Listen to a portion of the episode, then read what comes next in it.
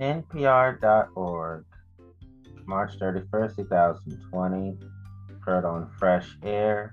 This is by Terry Gross, the religion section, WAMU 88.5, American University Radio. 1:25 p.m. East Coast time of that day. Heaven and hell are not what Jesus preached, religion scholar says. Bart Ehrman says the ideas of eternal rewards and punishments aren't found in the Old Testament or in the teachings of Jesus. His new book is Heaven and Hell, A History of the Afterlife. Terry Gross hosts. This is Fresh Air. I'm Terry Gross. When we originally scheduled the interview we're about to hear, we didn't realize how weirdly timely it would be. Let's face it, the pandemic has made death a presence on a scale most of us aren't used to. Your beliefs about what happens after death or if anything happens might shape how you're dealing with your fears and anxieties. In the new book, Heaven and Hell, A History of the Afterlife, my guest Bar Bart Ehrman writes about where the ideas of heaven and hell came from. He examines the Hebrew Bible, the New Testament, as well as writings from the Greek and Roman era. Ehrman is a distinguished professor of religious studies at the University of North Carolina, Chapel Hill, is one of America's most widely read scholars of early Christianity and the New Testament. His books, such as Misquoting Jesus and How Jesus Became God, challenge a lot of beliefs and common wisdom. As for Ehrman's beliefs as a child, he was an altar boy in the Episcopalian Church. At age 15, he became a born again fundamentalist evangelical Christian. After attending the Moody Bible Institute, he studied at Princeton Theological Seminary, which introduced him to texts and interpretations led him to a more liberal form of Christianity. Eventually, he left the faith altogether. Bart er-, Ehrman, welcome back to Fresh Air. It's a pleasure to have you back. How are you and your family?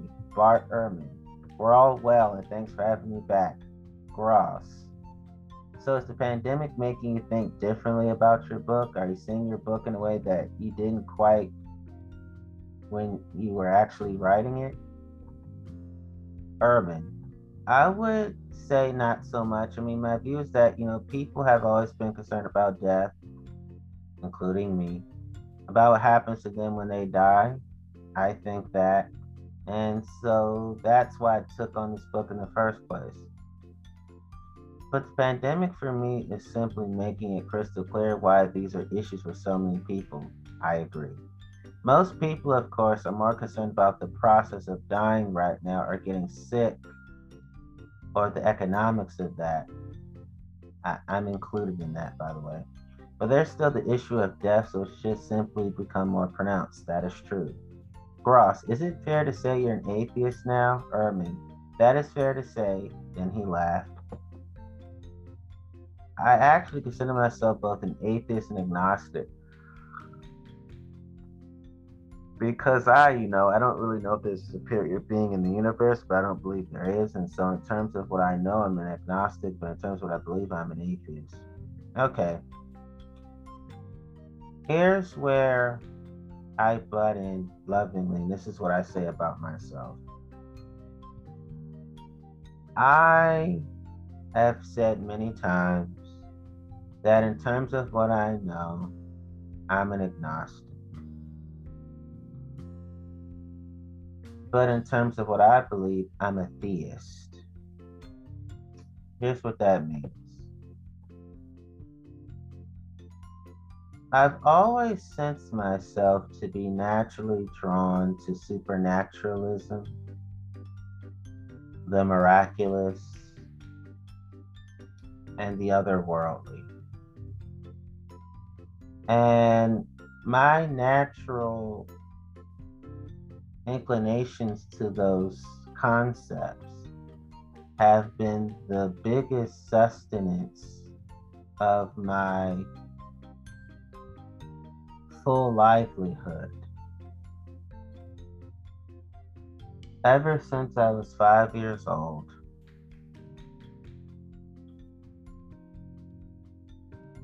at a time where I had no choice but to be a mature Christian because of the religious persecution I was experiencing from the rapists in adult female bodies.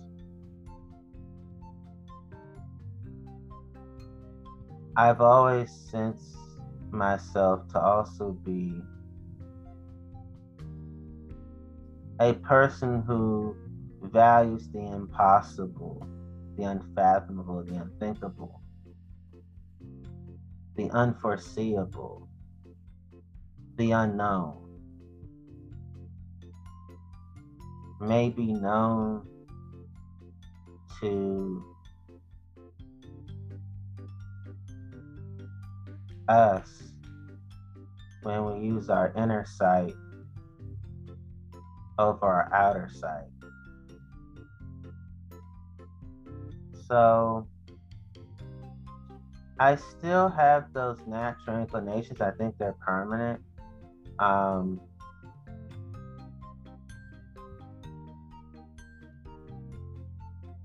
because I'm still intoxicated by the concept of a loving God. I've been intoxicated by it since I was about five years old. And some people go, All the suffering you went through, why? And I said, I've always been attracted to the idea of somebody answering my questions when I die. Like that that possibility has always given me hope. Like you mean to tell me after I die, it's possible that potentially there could be a creator or one of the creators in the universe that could actually break it down to me on why all the good, why all the bad, and why all the in between of my life. I've always imagined myself interviewing God and God interviewing me. And I would say to that God, I naturally like you. I naturally love you. I naturally res- I naturally respect you. However, there are times where it felt impossible for me not to be upset with you because of this unexplainable human agony that I endured forcibly on this earth in my youth.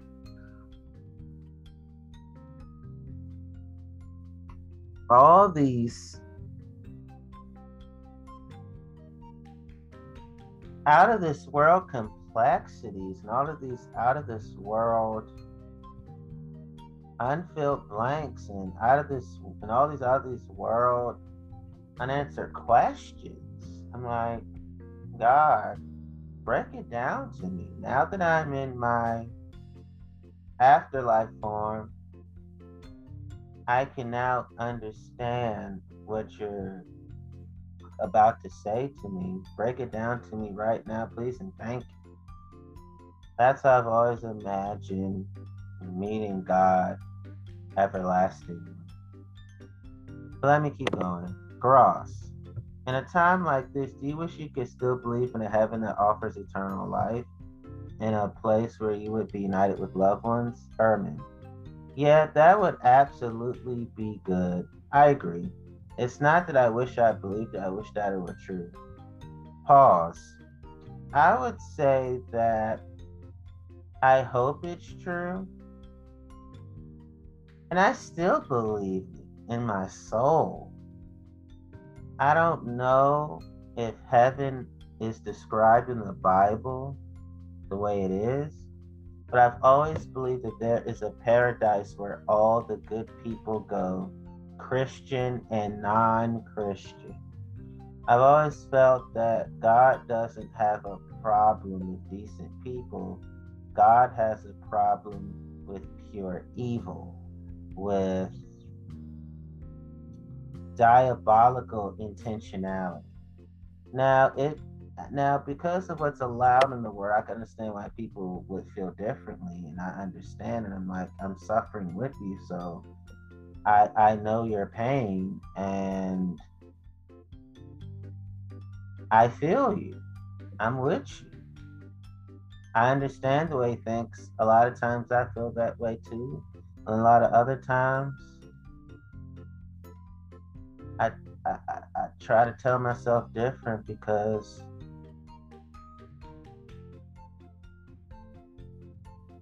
the concept of having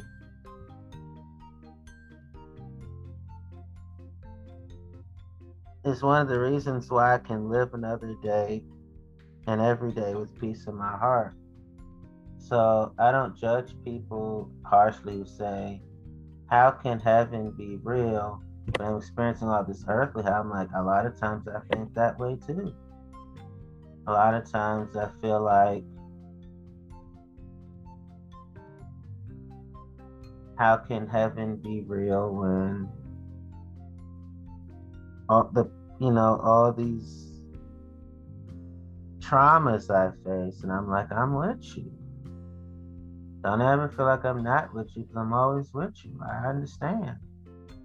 Um, I these are just concepts that help me keep going, and whatever concepts to help you to stay hopeful and filled with self belief despite all of or self knowledge despite all of what happened. Use what works for you. You know, that's how I feel. Um,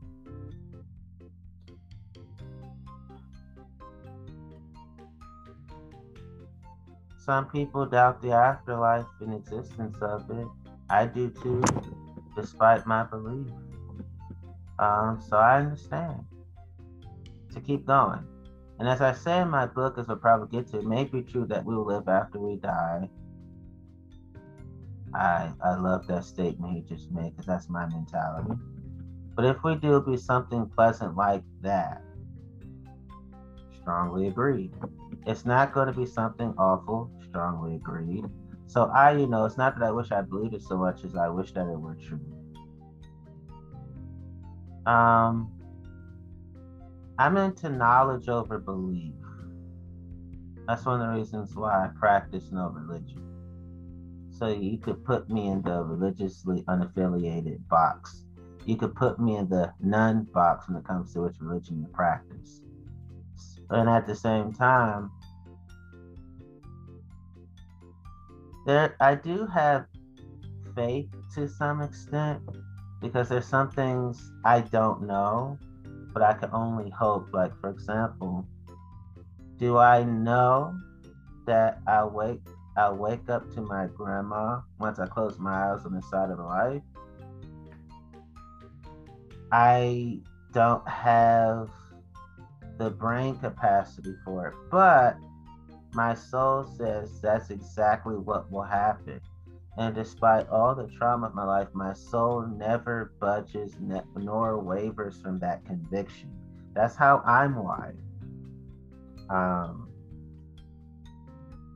knowledge to me means, regardless of what I feel, it's always real. While I do have, well, with belief, belief is more of it should be a hypothesis, an educated guess. So there are times where I do take educated guess on God. Um, I hope that. Okay, I got the earphones. I'm not gonna move around so much because I don't want you to be distracted. Here we go. Um, I do hope in belief to some extent, meaning I believe that paradise means all the good people that have lived, I get to meet them. Do I have knowledge of it? No, but it's in a sense it's like I do because my soul says yes. Uh, Gross. Okay, let me move my earphone one more time, then I won't ever move it again. Here we go. Okay, I'm gonna stop doing that. So again, won't be distracted. That's what we're done with. Gross. So what do you believe about death now? About what happens after you die? Ehrman. Well, I, you know, I've read about death. I thought about death in the afterlife for many, many years now. Me too. And what you know, philosophers say, theologians say, biblical scholars say, and you know what people generally say. Me too. And I still think that Socrates is the one who probably put it best. When he was on trial on capital charges, so it was a death sentence waiting him, he was talking with his companions about what death would be, and his view is that it's one of two things. Um, either we live on and we see those we knew before, those we didn't know before, we spent all of our time being with them. I I am so hopeful that's true. Which for him was absolute paradise because Socrates liked nothing better than conversing with people. Me too. Me and Socrates have Socrates have something in common. We have something in common. And so now he could converse with Homer with all the great greats of the Greek past. I hope I can converse with all of my ancestors and all of the unsung heroes, including the sanged heroes too. Ah, I look forward to that day. So that would be great. Agreed. And if it and if it's not that, he said it would be like a deep sleep. I'm open to that. Everybody loves a deep dreamless sleep. I do. I love deep dreamful sleeps too. Actually, those are my favorite. Uh, nobody frets about it, gets upset by having it. That's true. That's true. True for me too. So that's the alternative. And so it's either deep sleep or it's a good outcome. Either way, it's going to be fine. That's exactly what I think. Me too. Me too. Me too. I prefer the good outcome, but I'm open to the deep sleep. And either way, it's going to be fine. Exactly I think. Me, I agree with Bart on, on those couple of things. Gross. One of the theses of your book about the history of heaven, how is that views of heaven and hell don't go back to the early stages of Christianity and they're not in the Old Testament Jesus' teachings. They're not? Those are the questions that I'm asking because a lot of times I do articles, I don't completely read everything. I read enough to go, okay, this is going to be a stellar article. Ehrman, he laughed. I know exactly. This is the big surprise of the book, and it's the one thing people probably won't expect because, you know, when I was growing up, I just assumed, I did too. This is the view of Christianity. I saw it that way too. So this must be what Jesus taught. That's how I felt back then. This is what the Old Testament taught. I felt that way too. And in fact, it's not right. I'm shocked right now. Our view that you die and your soul goes to heaven or hell is not found anywhere in the Old Testament, and it's not what Jesus preached. I have to show you that in my book, and I lay it out and explain why it's absolutely not the case that Jesus believed you died and your soul went to heaven or hell. I'm shocked right now. Jesus had a completely different understanding that people today don't have. Gross. Are there things in the Hebrew Bible that still support the idea of heaven and hell as people came to understand it? Things that you can extract from the Old Testament that might not literally mention heaven and hell, but still support the vision and immersion of it? Herman, I think one of the hardest things for people to get their minds around is that ancient Israelites and then Jews and then Jesus himself and his followers have a very different understanding of what the relationship between what we call body and soul.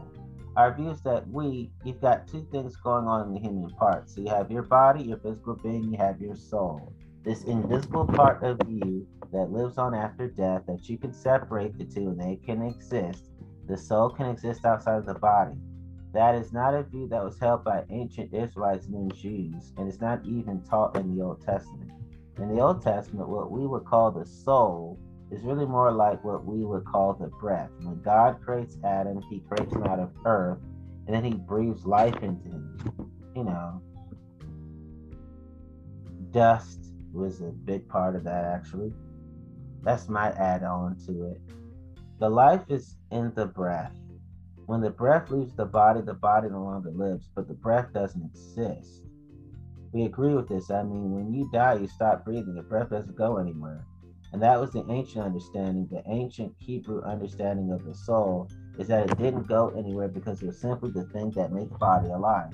And so in the Old Testament, there's no idea that your soul goes one place or another because the soul doesn't exist apart from the body. From the body, existence is entirely bodily, and that was the view that Jesus then picked up. Ross, are there specific passages in the Hebrew Bible that support the notion of an afterlife? Ehrman, yeah, no, it's a good question. And people generally point to these passages in the book of Psalms that talk about Sheol or Sheol. It's a word that gets mistranslated into English. Sometimes Sheol is translated by the word hell, and it's at, and it, and it absolutely is not what people think of as hell. Sometimes Sheol is talked about by by people today as a place that's kind of like the Greek Hades, a place where everybody goes after they die, and they aren't really physical beings down there. They're just kind of like souls and they exist forever there and there's nothing to do and they do they're all the same. And so Sheol is sometimes portrayed like that. The Bible does talk about this place, Sheol, especially in poetry, especially in Psalms. And it's probably not a place that people go to per se. And if you actually look at what the Psalms say about Sheol, they always equate it to the grave or to the pit. And so it appears that the ancient Israelites simply thought that when you died, your body got buried someplace. It got put in a grave or it got put in a pit, and that's what they called Sheol. It's the place that your remains are, but it's not a place where you continue to exist afterwards. Just about the only place in the Hebrew Bible where you get an instance of somebody who has died who seems still to be alive afterwards is in this very strange and interesting passage in the book of First Samuel where the king Saul is desperate for some advice from somebody who knows, and so he calls. He has a necromancer, a woman, this woman of Endor, who calls up his former advisor Samuel from the grave, and she holds a kind of seance. And Samuel comes up and is really upset that she's called him up from the grave, and he gets upset with Saul for doing this. And he predicts that Saul is going to die the next day in battle, which he does. And so people often point to that as an instance that's, well, so people are alive after they're dead. Again, and so people often point to that as an instance that's, well, so people are alive after they're dead. And right, it kind of seems like that when you read it, when you just kind of simply read it. But if you actually read it carefully, it doesn't say that. What it says is that Samuel came up, but it doesn't say where he was, and it doesn't say if he was living at the time. Looks like what? Before he was raised up. Looks like he was simply dead and was brought back to life temporarily, and he didn't appreciate that. Bart laughed. And so he was upset. Cross. Why don't we take a short break here, and then we'll talk about the history of ideas of heaven and hell. If you're just joining us, my guest is Bart Ehrman. He's the author of the new book, Heaven and Hell, A History of the Afterlife. We'll be right back in fresh air. Soundbite of Stefano Bollani's Allo Bar E Kundra. Gross. This is Fresh Air. Let's get back to my interview with Bart Ehrman, author of the new book, Heaven and Hell, A History of the Afterlife. He's a distinguished professor of religious studies at the University of North Carolina, Chapel Hill. So you write that starting the 6th century, Hebrew prophets begin to proclaim, you know, that the nation had been destroyed and would be restored back to life by God. It would be the resurrection of the nation. But then, toward the end of the Hebrew Bible era, some Jewish thinkers came to believe that the future resurrection would apply not just to the nation but to individuals. So how does that shift, S H I F T, happen? Ehrman, right. So this is a really important shift, S I S H I F T, for understanding both the history of later Judaism and the history of later Christianity and historical Jesus. About 200 before Jesus was born, there was a shift in thinking in ancient Israel that became it became a form of ideology, a kind of religious thought that scholars today call apocalyptic, apocalyptic, apocalypticism. It has to do with the apocalypse, the revelation of God. These people began to think that the reason they are suffering the world is not what the prophets had said, that it because people sin and God is punishing them. It's because there are forces of evil in the world that are aligned against God and his people who are creating suffering. So you get these demonic forces in the world that are creating misery for everyone. But they, these apocalyptic thinkers, came to think that God was soon going to destroy these forces of evil and get rid of them altogether, and the world would again return to to an, a utopia. It'll be like paradise. It'll be like the Garden of Eden once more. The people thought that maintaining this Garden of Eden would come not only to people who happened to be alive when it arrived, was going to come to everybody. People have been on the side of God throughout history would be personally raised from the dead and individually be brought into this new era, this new kingdom that God would rule here on earth. Gross. So this is all dependent on like the Messiah coming on the end of days, which some Jewish prophets predicted would be soon. When Jesus was alive, he thought the end of days would be soon, and of course it kept not happening. Herman, yeah, Frost. And you say that for the ancient Jews, the fact that the Messiah didn't come, that was a turning point in beliefs about what happens after death too. There started to be a belief that reward and punishment would be right after death, as opposed to after the Messiah comes. Herman, yeah, that became a view somewhat in Judaism. It became a very pronounced view in Christianity. That after Jesus, Jesus himself held to the apocalyptic view that I laid out. He taught his main teaching is that the kingdom of God is coming. People today, when they read the phrase kingdom of God, they think he's talking about heaven, the place that your soul goes to when you die. But Jesus isn't talking about heaven because he doesn't believe he's a Jew. He doesn't believe in the separation of soul and body. He doesn't think the soul is going to live on in heaven. He thinks that there's going to be a resurrection of the dead at the end of time. God will destroy the forces of evil he will raise the dead. And those who have been on God's side, especially those who follow Jesus' teachings, will enter the new kingdom here on earth. They'll be physical, they'll be in bodies, and they will live here on earth. And this is where the paradise will be. And so Jesus taught that the kingdom of God, this new physical place, was coming soon. And those who did not get into the kingdom are going to be annihilated. What ends up happening is that over time, this expectation that the kingdom was coming soon began to be questioned because it was supposed to come soon and it did come soon and it's still not coming. And when is it going to come? And people start thinking, well, you know, surely I'm going to get rewarded, you know, not in some kingdom that's going to come in a few thousand years, but I'm going to get rewarded by God right away. So they ended up shifting the thinking away from the idea that there'd be a kingdom here on earth that was soon to come to thinking that the kingdom, in fact, is up with God above in heaven. So they started thinking that it comes at death, and people started assuming then that in fact your soul will live on. It's not an accident that that came into Christianity after the majority of people coming into the Christian church were raised in Greek circles rather than in Jewish circles, because in Jewish circles there is no separation of the soul and the body. The soul didn't exist separately, but in Greek circles, going way back to Plato and before him, there was that was absolutely the belief. The soul was immortal and it would live forever in Greek thinking. And so these people who converted to Christianity were principally Greek thinkers. They thought there was a soul that lived forever. They developed the idea then that the soul lived forever with God when it's rewarded. Gross. So you were saying there really isn't an explicit description of heaven and hell in the Hebrew Bible or even the New Testament, but that Paul is important in understanding the history of heaven and hell. Tell us about what Paul wrote, Ehrman. Paul is very important for understanding the history of heaven and hell, as he's important for understanding most things about early Christian thinking. Paul was not a follower of Jesus during his lifetime. During Jesus' lifetime, he wasn't one of the disciples. He converted several years after Jesus' death. He, Paul, was Jewish. He was raised Jewish. He wasn't raised in Israel. He's from outside of Israel. He was a Greek speaking Jew. But he was also like Jesus, an apocalypticist who thought that at the end of the age there would be a resurrection of the dead. When he became convinced that Jesus was raised from the dead, he thought that the resurrection had started. So he talked about living in the last days because he assumed that everybody else now is going to be raised to follow suit. So Paul thought he would be alive when the end came. For Paul, Jesus was going to come back from heaven and bring in God's kingdom here on earth, and people would be raised from the dead for a glorious eternity. Paul, in his earliest letters, affirms that view of the imminent resurrection. It's going to come very soon, and he fully expected to be alive when it happened. But then time dragged on and a couple of decades passed and it didn't arrive. And Paul started realizing that, in fact, he might die before it happens. And so, in some of his later letters, he ponders the possibility of death and he wonders, well, what happens to me then? If I'm brought to the presence of Christ at the resurrection, and you know, there's a gap between the time I die and what happens to me during that gap.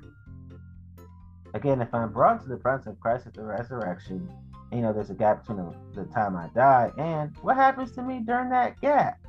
And he started thinking that he's going to be in Christ's presence during that time. So it came up with the idea that he would have a temporary residence up with Christ in God's realm in heaven until the end came. And so this is what the later Paul has to say. This is the beginning of the Christian idea of heaven and hell, that you can exist even though your physical remains are dead. You can exist in the presence of God in heaven. Once Paul started saying that, his followers really latched onto it because most of Paul's converts were from Greek circles. They were Gentiles, they weren't Jews, and they had been raised with the idea that your soul lives on after death, and now they had a Christian model to put it on. They could say that, yes, your soul lives on, and so when you die, your soul will go up to heaven, and your soul will go up to God with heaven. And as time went on, that became the emphasis rather than the idea of the resurrection with the dead. Gross. How does hell come into it? Well, so since these people believe that the soul is immortal, that you could kill the body, but you can't kill the soul, they thought, well, okay, so our soul will go to heaven to be with God. But then they realized, well, what about the people who are not on the side of God? Well, if we're being rewarded, they're going to be punished. And that's how you start getting the development of the idea of hell that it's a place where souls go to be punished in, as the opposite of the people who go to heaven to be rewarded. And in thinking this, as it turns out, the Christians aren't simply picking up on views that have been around among the Greeks since way back in the time of Plato. Plato also has ideas about souls living on, either to be rewarded or punished forever. And Christians now, who are mainly coming from Greek context, latched onto that idea with a Christian way of putting it. Gross. We have to take a short break here, so let's do that, then we'll talk some more. If you're just joining us, my guest is Bart Ehrman, who is the author of the new book Heaven and Hell, A History of the Afterlife. He, he's a distinguished professor of religious studies at the University of North Carolina, Chapel Hill. We'll be right back and talk more about the history of heaven and hell. I'm Terry Gross, and this is Fresh Air. Soundbite of Matt Ulery looms over under other. Gross, this is Fresh Air. I'm Terry Gross, back with Bart Ehrman, author of the new book Heaven and Hell, History of the Afterlife. He's a distinguished professor of religious studies at the University of North Carolina, Chapel Hill. and is one of America's most widely read scholars of early Christianity and the New Testament. His other books under include Misquoting Jesus and How Jesus Became God. You've also studied the Gnostic Gospels, which were the recently discovered Gospels that never became part of the canon. And these are more mystical texts. And these are more mystical texts, and the most famous of the Gnostic Gospels is Thomas. What was his vision of what happens after death? Ehrman, the various groups of Christians that people sometimes label Gnostic would cover a wide range of views. There are lots of different religions that people have called Gnostic. But one thing that most of them have in common is the idea that the body is not what matters. The body is not your friend, and God did not create the body. The body is a cosmic disaster I I I see it differently from the Gnostics. The body is my friend, my body is divine, and my body is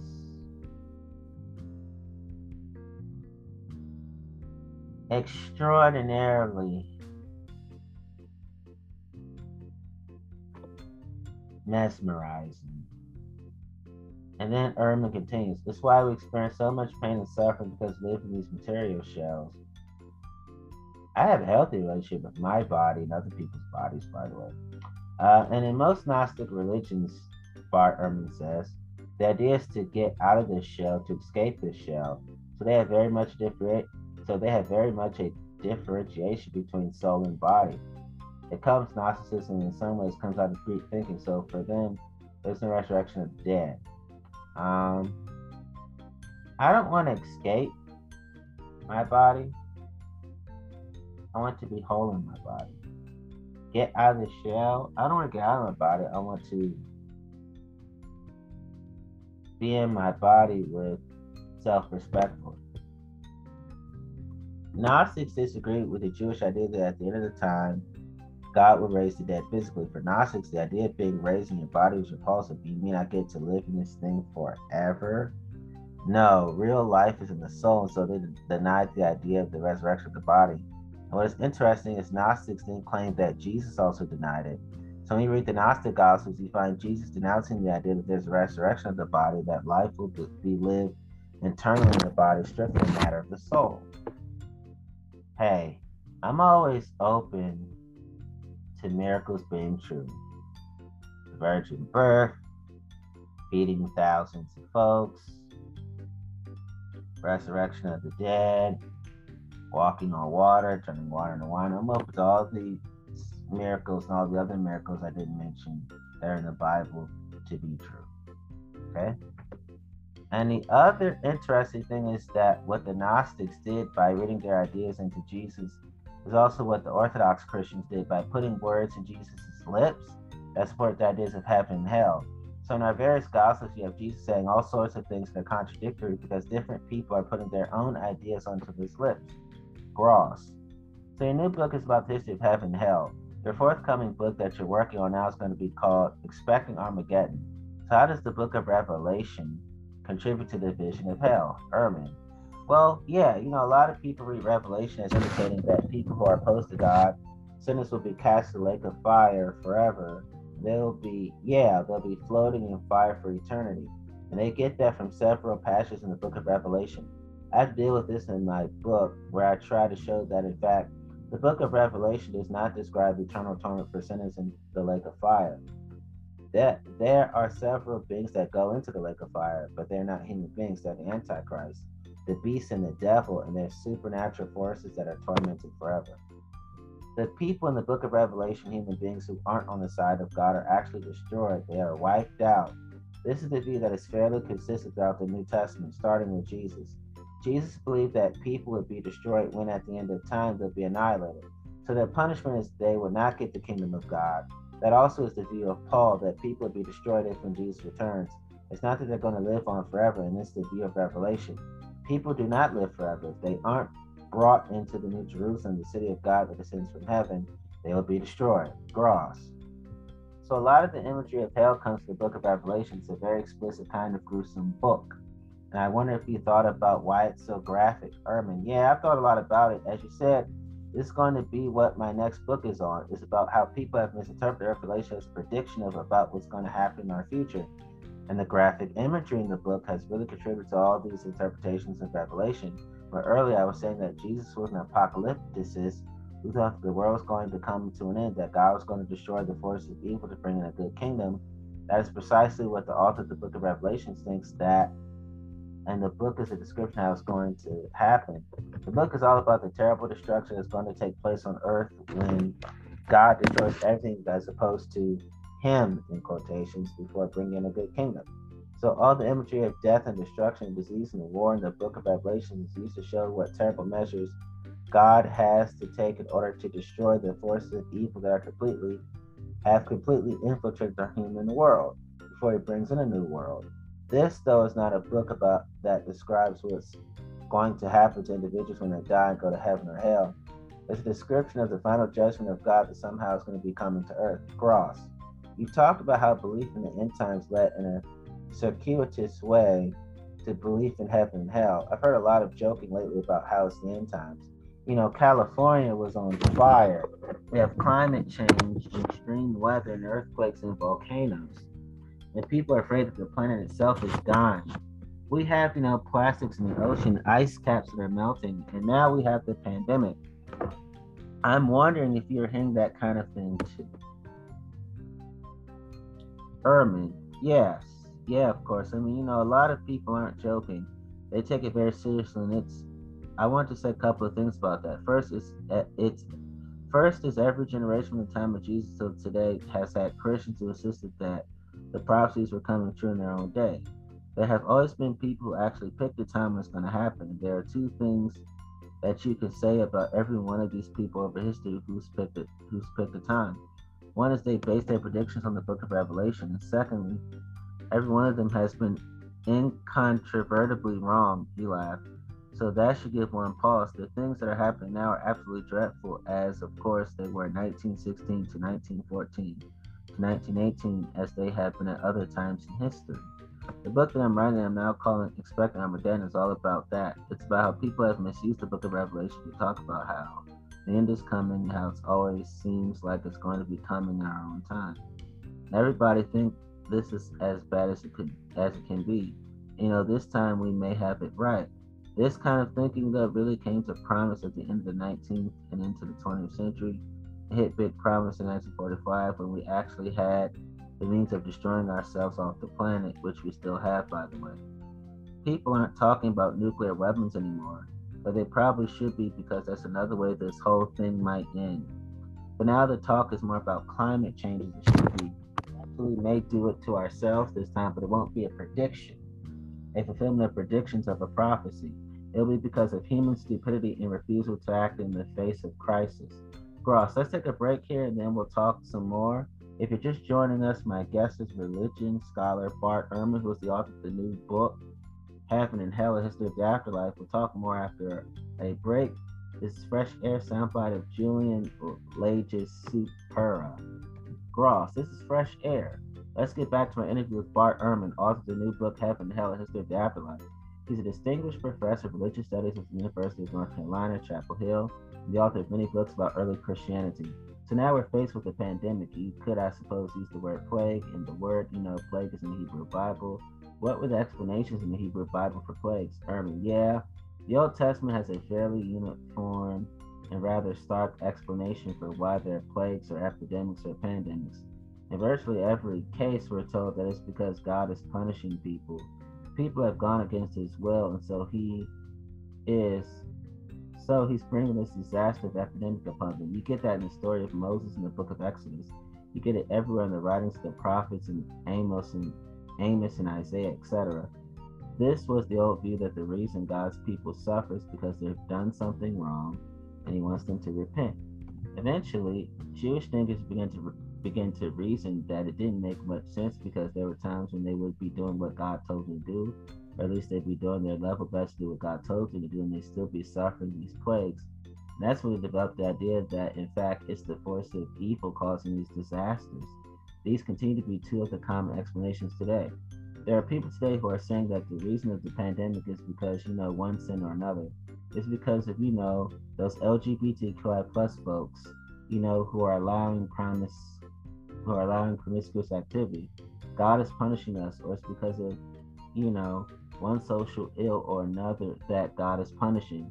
And you have that group, and then you have groups who are saying that it's the devil doing it, that in fact is the force of evil. Satan is working his way, and that's because we're at the end of time, and he has to be released here at the end of time before God will intervene. You get both of these explanations. Most people probably don't subscribe to either one. Most people just say, well, look, you know, it's a pandemic. We better pay attention to our scientists, which is, ob- which is obviously the more socially satisfying answer to the question. Ehrman, uh, Gross, when you were 15 and became a fundamentalist evangelical Christian, what would you have believed about the pandemic, Ehrman? That's a really good question. I probably would have subscribed. I would have subscribed to either the view that God was upset and we needed to repent so that he would relent or that the devil, it was the devil doing it. We need to pray to God for mercy for him to intervene on our behalf. Gross and compare that to now. Ehrman, well, I think those views, I mean, I respect believers. I do not try to convert anybody. I don't try to trash anybody's views. I try to respect everybody's views. Those are the same convictions I have, by the way. I think that sometimes those very highly religious views can be socially extremely dangerous because you think that the cause is supernatural and you don't have much motivation to find a natural solution. It is quite dangerous to refuse the findings of science because of your personal beliefs. We all just hope that it doesn't lead to even further disaster. Ross, I'm wondering, since you've changed from being a fundamentalist when you were in your teens and early 20s, now being an agnostic atheist, how have you dealt with the deaths or the pending deaths of these of loved ones who do believe and who, you know, who are Christians? or Christian believers and do believe in heaven and hell. Like I'm sure you don't want to talk to them. Like I'm sure you don't want to talk them out of their beliefs, but it's not what you believe. Ehrman, yeah, Gross. So how do you mediate between your beliefs and their beliefs, and how you talk to them about what will happen? How you talk to yourself, Ehrman. Well, I talk with somebody, especially somebody who's close to me, who is a firm believer in heaven and hell.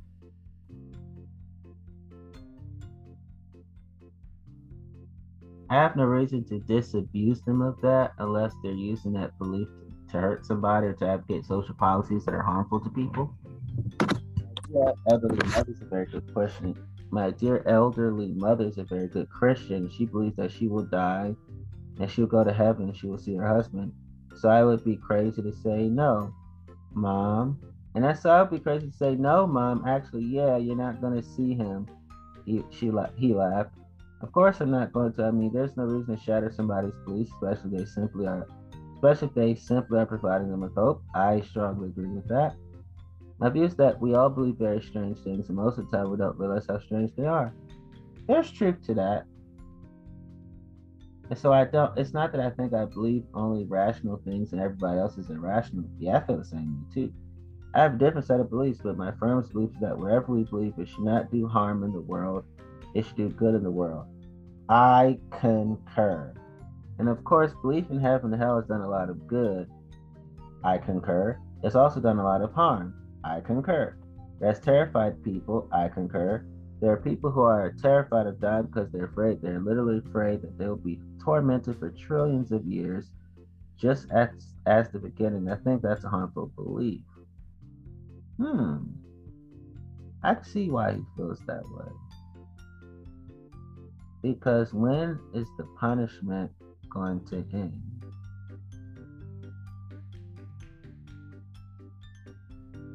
Is it really punishment if it's everlasting? Or is that just criminal masterminding?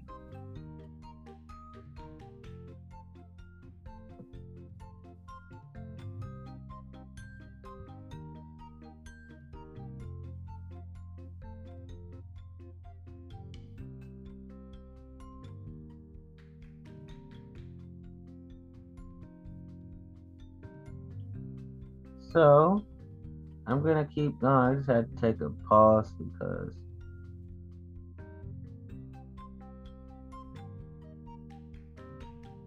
what he said is so powerful.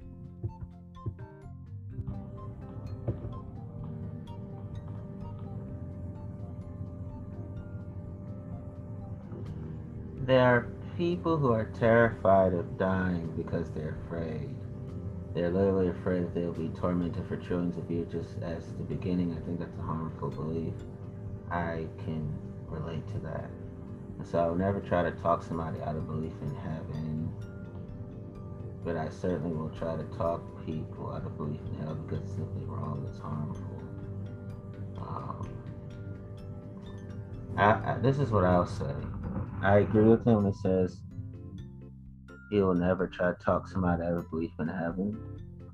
Um, I can relate to what he's saying about try try to talk people out of belief in hell because simply wrong is harmful. However, I don't try to convince people of whether there's an afterlife or not. I don't try to talk people out of heaven or hell or purgatory. I just let it be. Do I think that hell has caused psychological damage to a lot of people based on my credible research yes at the same and has it been wrong harmful to many people yes based on credible research if you look at christian history and, and how people evangelize those kind of things um, but do i ever try to talk people out of belief in hell no. Do I try to talk people out of belief in purgatory? No. Do I try to talk people out of a belief in heaven? No. Um, hell could be real. I don't know. Heaven could be real. I don't know. Uh, purgatory could be real. I don't know. The only life I know for certain 100% is this one. And I focus on the present moment of mindfulness. Um, this is also what I want to say. Um,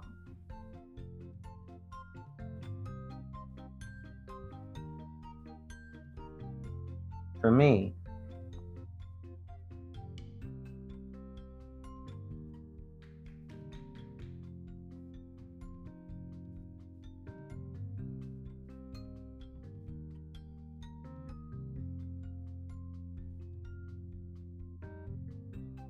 I was just taking a breather because I was thinking deeply about these topics.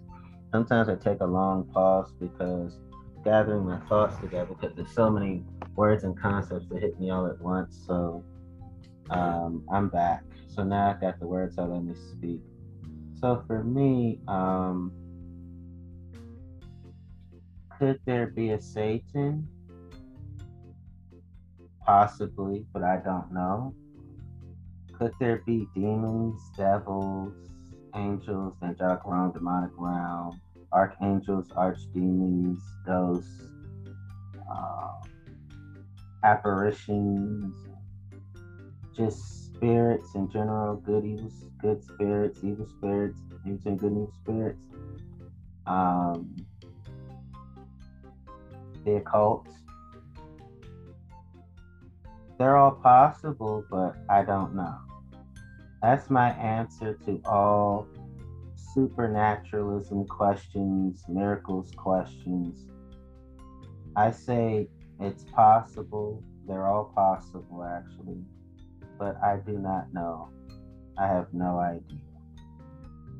So that's my response because all I know is this life that I do. Uh, could demon possession or angel possession be real?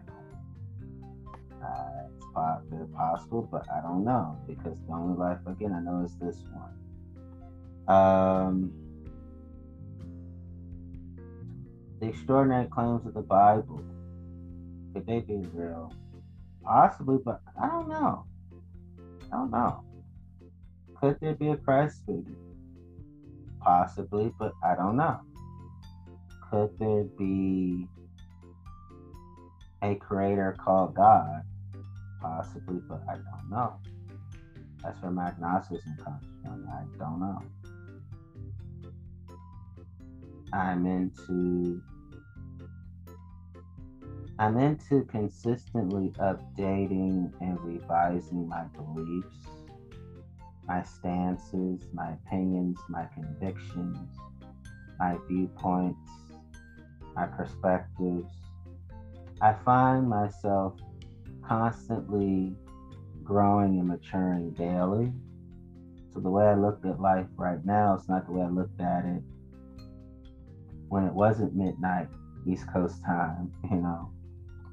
But let me read you more what he said. It he was talking about hell now. It does psychological damage when people raise their children on this stuff, it can scar them for life. So I think that hell is something we can fight against heaven, I'm all for. I'm all for heaven too. And I think hell is something we need to fight against, like the earthly hells. Because if we teach people to be positive persons for all the positive reasons, hell is never your issue. Hell is never your problem. So I agree with them on that. And other things he said have been proven true, like the Thief in the Night has scarred children for life. It has been wrong, harmful psychological damage to you're a child growing up in a strict evangelical world. That movie, Thief and Knife, has done a lot of pain to a lot of children at that time. So, my thing is, could hell and heaven be what they're depicted in the Bible? Possible, but I don't know. Um. Do you feel that believing in hell scarred you? This is Ehrman. I'm gonna read you his whole thoughts because he's speaking for himself, okay? Ehrman, I do in some ways. I don't think I'm scarred much longer, but I worked really, really hard at it. I was terrified of going to hell. And I think that, you know, psychologically, that was very bad. It it made me a rather obnoxious fundamentalist Christian because I thought that everybody else was going to hell. So I had to go out of my way to convert them all. He laughs. So I wasn't always a pleasant person to be around because I was right, they were wrong. And since they were wrong, they're going to hell. But the main thing is that I think that in fact it imposes emotional damage. And people need to find life pleasant and hopeful, and they need to be helpful to other people. They need to enjoy life. If all you're looking forward to is what's going to happen after you die. You can't really fully enjoy life now because this is just a dress rehearsal. Uh, so I don't try to talk people out of the view of heaven, but I think actually it's better off, you know, not living for what's going to happen after you die. It's better off living for what you can do now. I personally have that perspective. Ross, let's take a break here and then we'll talk some more. If you're just joining us, my guest is religion scholar Bart Ehrman author of the new book Heaven and Hell and History of the Afterlife. We'll talk more after a break. This is Fresh Air, soundbite of Michael Nyman's How Do You How Do I Know You Know? Ross, this is Fresh Air. Let's get back to my interview with Bart Ehrman, author of the new book Heaven and Hell and History of the Afterlife. He's a distinguished professor of religious studies at the University of North Carolina, Chapel Hill, and the author of many books about early Christianity. You know, you write your book, you know, you write in your book that it's hard for you to conceive of God as being a sadist would torture people for eternity in hell. Woo! Yeah, I have a tough one with that too, H. But I have a tough, rough time with that actually. Ehrman. Right, so the bottom line of the book is that the way you kind of trace the history of heaven and hell is that when people thought that everybody dies and it's the same for everybody forever, they thought, well, that's not fair. Sure, if there are gods in the world or God in the world, there has to be justice. So suffering now must be rewarded later, and wicked behavior now must be punished later. And so they came up with the idea of an afterlife with rewards and punishments. But eventually in Christianity, the idea was that since the soul is eternal, it's either rewarded eternally or it's punished eternally. But then people start thinking, well, wait, is that fair? So, okay, suppose I'm just a regular old sinner and I die when I'm 40. And so maybe I had about 25, maybe even 30 years of not being the most perfect person on earth. I'm going to be tortured for 30 trillion years for those 30 years. And those 30 trillion years is just the beginning. Is there really a God that's going to allow that, let alone cause it? I mean, I just know, he laughs. And so I think I cannot believe that you can actually say that God is just and merciful and loving, even if he believes in judgment. He is not going to torture you for 30 trillion years and keep going. This isn't going to happen. Here's my thing on that. Whew. I really appreciate Bart Ehrman's perspective. And at the same time, I was raped, so do I sometimes want the torturers to be in hell forever? Yeah. Are there other times where I go, just remove the evil out of them, punish them, but don't kill them, and then bring them to heaven with me? Sometimes I feel that way. It, and other times I feel a mixture of, okay, yes, hell, but not endless. Uh, torture them for a year every day, keep their soul alive, and then eventually bring them back. It, I, I fluctuate. Oh man, Gross. I'm wondering what you think about when you think about how the number of people are contracting COVID 19 and how the number of people are dying keeps growing as we get closer to Passover and Easter which are very holy times in Judaism and Christianity. Ehrman, I think that I'll speak from the Christian tradition, which I still cherish even though I'm no longer a Christian. There are aspects of Christianity that I resonate with because they are so deeply ingrained in me. I relate to that. The Easter story is a story of hope that in Easter story, death is not the final word, but that there's something that comes after death. Spot on, Bart. Spot on. There is hope in moments of complete despair. There could be life after death. Yes. I don't take that little anymore because I don't believe there is. I think there could be. I think there could be. That's my perspective. I'm open to it, me too. And I and I hope there's something after death, and if it is, it'll be good. I think the same way. But I personally think po- probably this life is all there is. Some my heart keeps telling me that there is a paradise, that there is one. But I take the Easter story as a metaphor that even in the darkest hours when there looks to be no hope and it looks like it's simply the end of all things, there actually is a glimmer of hope and that something good can come out of something very bad. I am the a living, breathing embodiment of that. So I really believe that I probably always probably always believed it. Me too. Gross. So what are you gross? So what are you doing to stay safe? You live in North Carolina, you teach in the at the University of North Carolina Chapel Hill. I know you're on a sabbatical right now. We're recording this on Thursday as we speak. Is there any kind of advice you're getting in North Carolina about how to behave? Ehrman. Well, the same advice everybody's getting who's listening to the right news sources, which is that you need to self isolate. You simply, it is going to be a disaster for some way, somewhere on some level for the economy, but it'll be a worse disaster if we're out in public because we could be spreading the virus. We have to self isolate. So I'm My wife and I have been completely self isolated for a week now, and we're going to stay this way. It's really the only way to stop this thing from growing. It's going to grow. It'll be exponent. It'll be exponential, but it's the only way to stop it. Gross. So does that mean you're not leaving the house at all, Ehrman? Just to go out in my yard. I'll occasionally walk around the block if nobody's around. But other than that, no. We aren't using our cars. We're not going out. We're not doing anything else. We're staying, actually staying inside, and we're in the yard.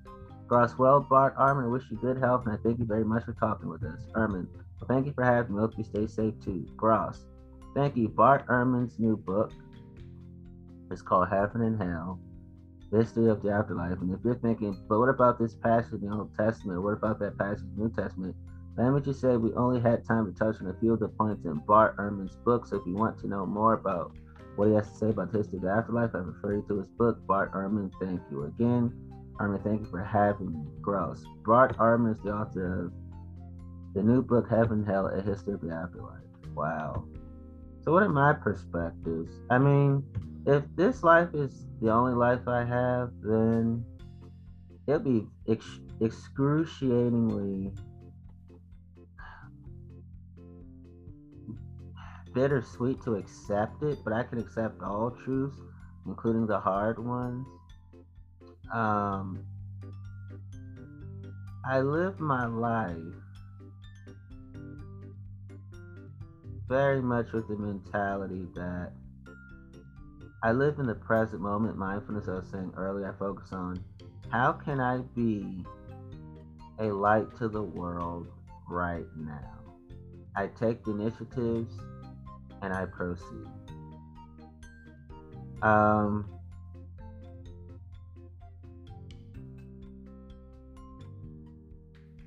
I wish at times that I could enter heaven alive.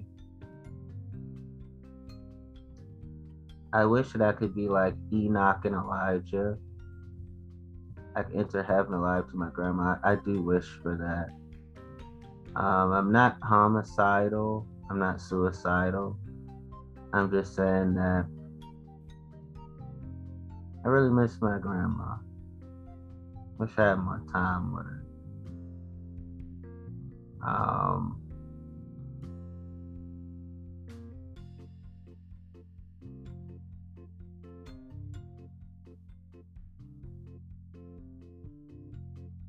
It's tough. I do think there's a purgatory though. Um, I had a nightmare, and like I told y'all in other episodes about how I never believed that non Christians go to hell. I never have, and I never will. Um, why put sweet heavenly souls? That's what I think of non Christians, well as Christians, into permanent sourness called hell. Makes no sense to me. Um, could sin be real? It's possible. I don't know. I think that sinners are people who do heavy crimes. Um, you know, like when I I think about how it's been very uneasy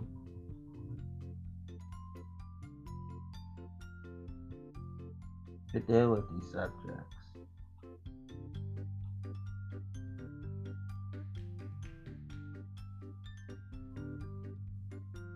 I'm glad we, we talked about it.